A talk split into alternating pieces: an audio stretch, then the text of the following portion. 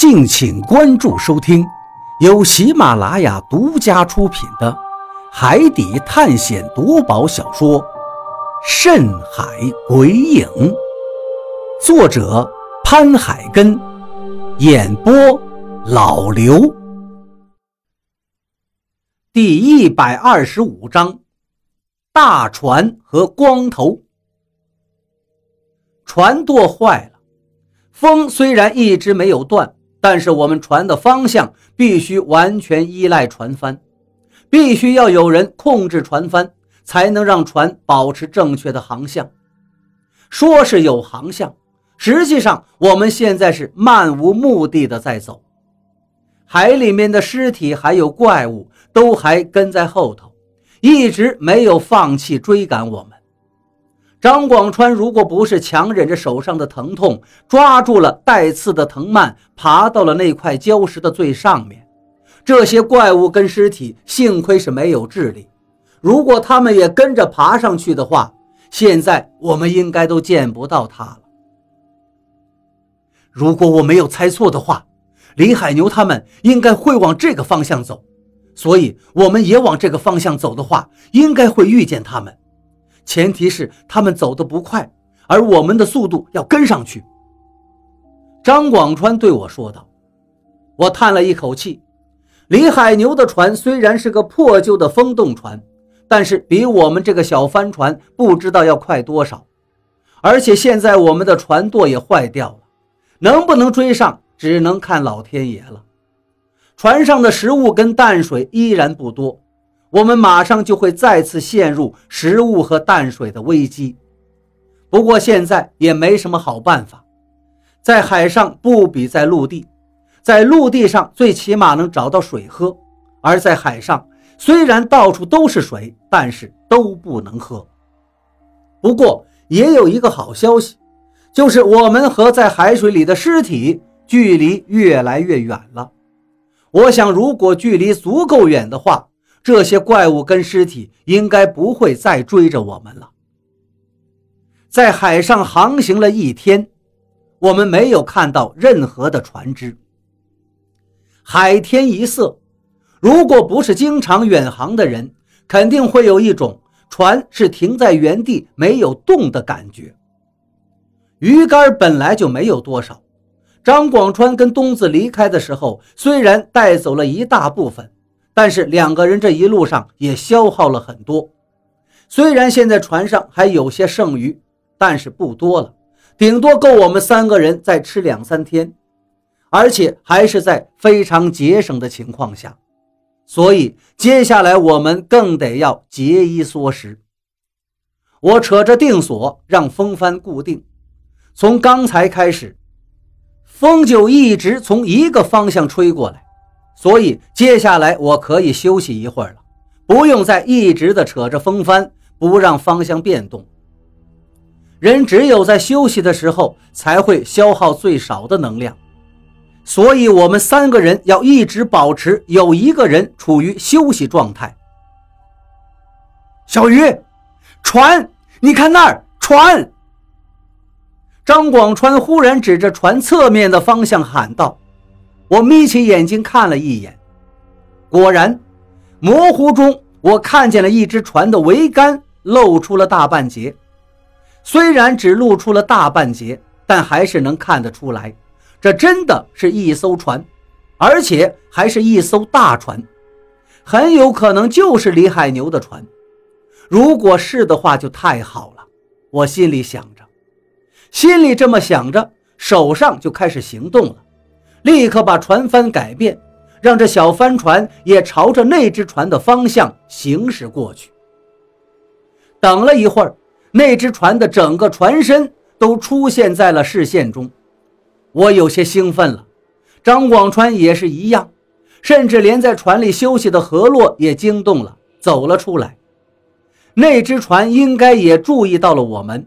我远远地看见那个船的桅杆上好像是上去了一个人。现在正挥动着一片小小的红布，好像是用祈语在跟我们打招呼。我心里放松了不少。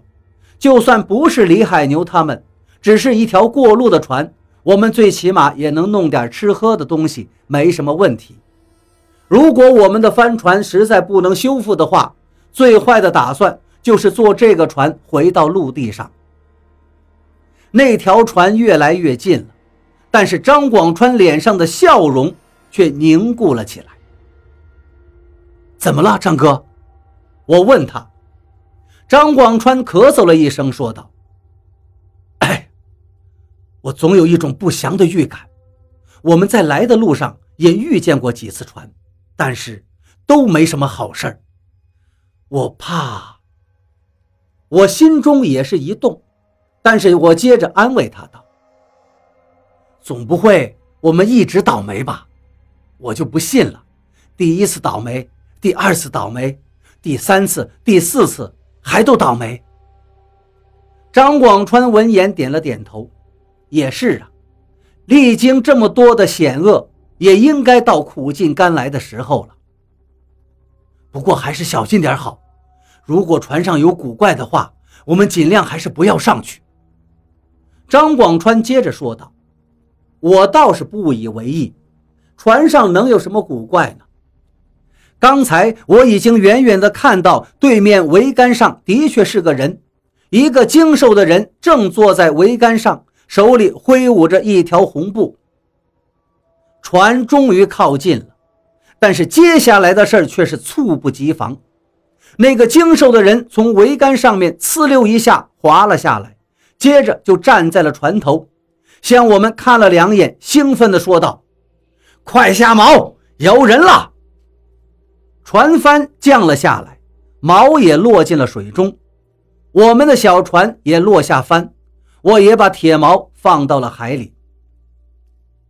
你们是干什么的？那个精瘦的人笑着站在船头对我问道。另外几个脑袋在船头时隐时现，好像有意无意的在躲避着我们。我们是出海捕鱼的，遇到风浪了。你们有没有吃的？能给我们一点儿？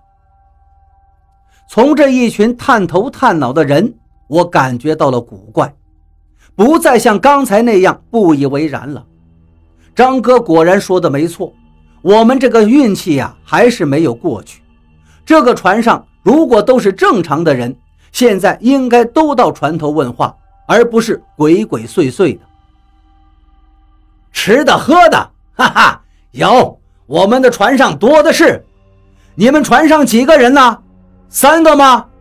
那个那个是个女的。船头那个人接着问道：“张广川站在我身边，拉了拉我的衣服，然后小声说道：‘这条船身上有很多修补过的痕迹，我还看见了几个圆孔，应该是子弹留下来的。小心啊，小鱼！’他的提醒让我的心立刻就沉了下去，急忙扫视了几眼，果然看见对面这条船身上有几个洞口。”而且修补的痕迹也很粗糙。算了，我们的水还能坚持一段，我们就不打扰了吧。我向张广川使了一个眼色，让他收锚。我自己开始想把帆升起来。他们的船肯定比我们的快，如果他们诚心要抓我们的话，我们根本是逃不了的，只能是坐以待毙。刚升起了风帆。对面却忽然扔过来十几根带着钩子的粗绳，接着无数的人从船舷后冒了出来。没想到啊，还能在海上逮到一只肥羊！嘿嘿，兄弟们上啊！一个粗壮的嗓门喊了一声，我这才看到船头上不知道什么时候换了一个人，这个人是个光头。站在船头上，手里拿着一把左轮手枪，正在发号施令。我现在就算是再笨，也知道我们遇见的这帮人不是什么良善之辈，还真的被张广川给言中了。我跟张广川两个人基本上没有反抗，因为那十几个人跳到了我们的帆船上，紧接着就是一张巨大的渔网笼罩了下来。我们两个立刻就被渔网盖住了。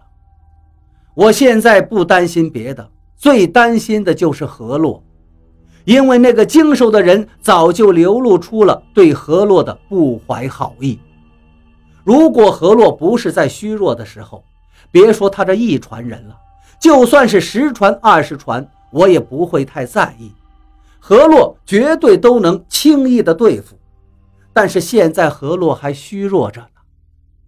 何洛，我刚喊了一声，嘴巴就被人用破布堵上了，接着又被绳子拉上了大船。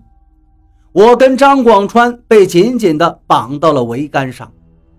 看着现在自己的模样，我不禁想起了我们之前遇到古力克和洛夫两个人，当时他们两个也跟我们现在一样被绑到了桅杆上。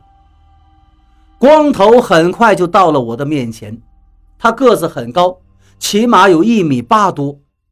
他低头打量了我一阵，忽然开口问道：“问一句，你答一句啊。”你们从哪儿来的？到这一片海域干什么？我的嘴被破布堵着，想说话也说不出来。我没好气地看了他一眼，低下头不理他。这一下，光头立刻就火了，一把薅住我的头发，狠狠地问道：“小子，你是想活命还是想死？”废话，我当然想活命了。所以我立刻就呜呜叫了起来，光头这才好像意识到我无法说话，伸手把我嘴上的破布给拿掉了。我想活。破布拿掉的一瞬间，我立刻就说话了。人在矮檐下，不能不低头啊！哈哈哈哈想活就好，想活就入伙吧，老子带你赚大钱。那个女人是你什么人？我愣了一下，大脑里急速的运转着。在海上航行的人缺的是什么呢？维生素跟女人。在海上航行几个月，下船的时候最需要的就是这两样了。我看这个男人肯定是相中何洛了，不难想象他接下来要干什么。我是他弟弟。我连忙说道：“原来是小舅子呀！哈哈哈哈！听我的，以后入了伙，我罩着你，带你吃香的喝辣的，怎么样？对了，你还没有告诉我，你们为什么来这一片海域？”我心里稍微想了一下，回答道：“我们出海寻找我们父亲，我父亲出海了几年都没有回来，我们就出海找找，看能不能找到他。”我姐姐还说，谁要能帮我们找到我父亲，就算是找到他的尸骨，她都愿意嫁给这个人。光头的眉头微微一皱，看着张广川的脸色有些不和善。那这个人是？哦，呃，他是我一个远房表哥，他以前出过一次海，好像是在这片海域见过我父亲一次，所以我姐姐就求他来帮忙的。说着，我用脚轻轻地碰了张广川一下，张广川立刻会意，使劲的点了点头。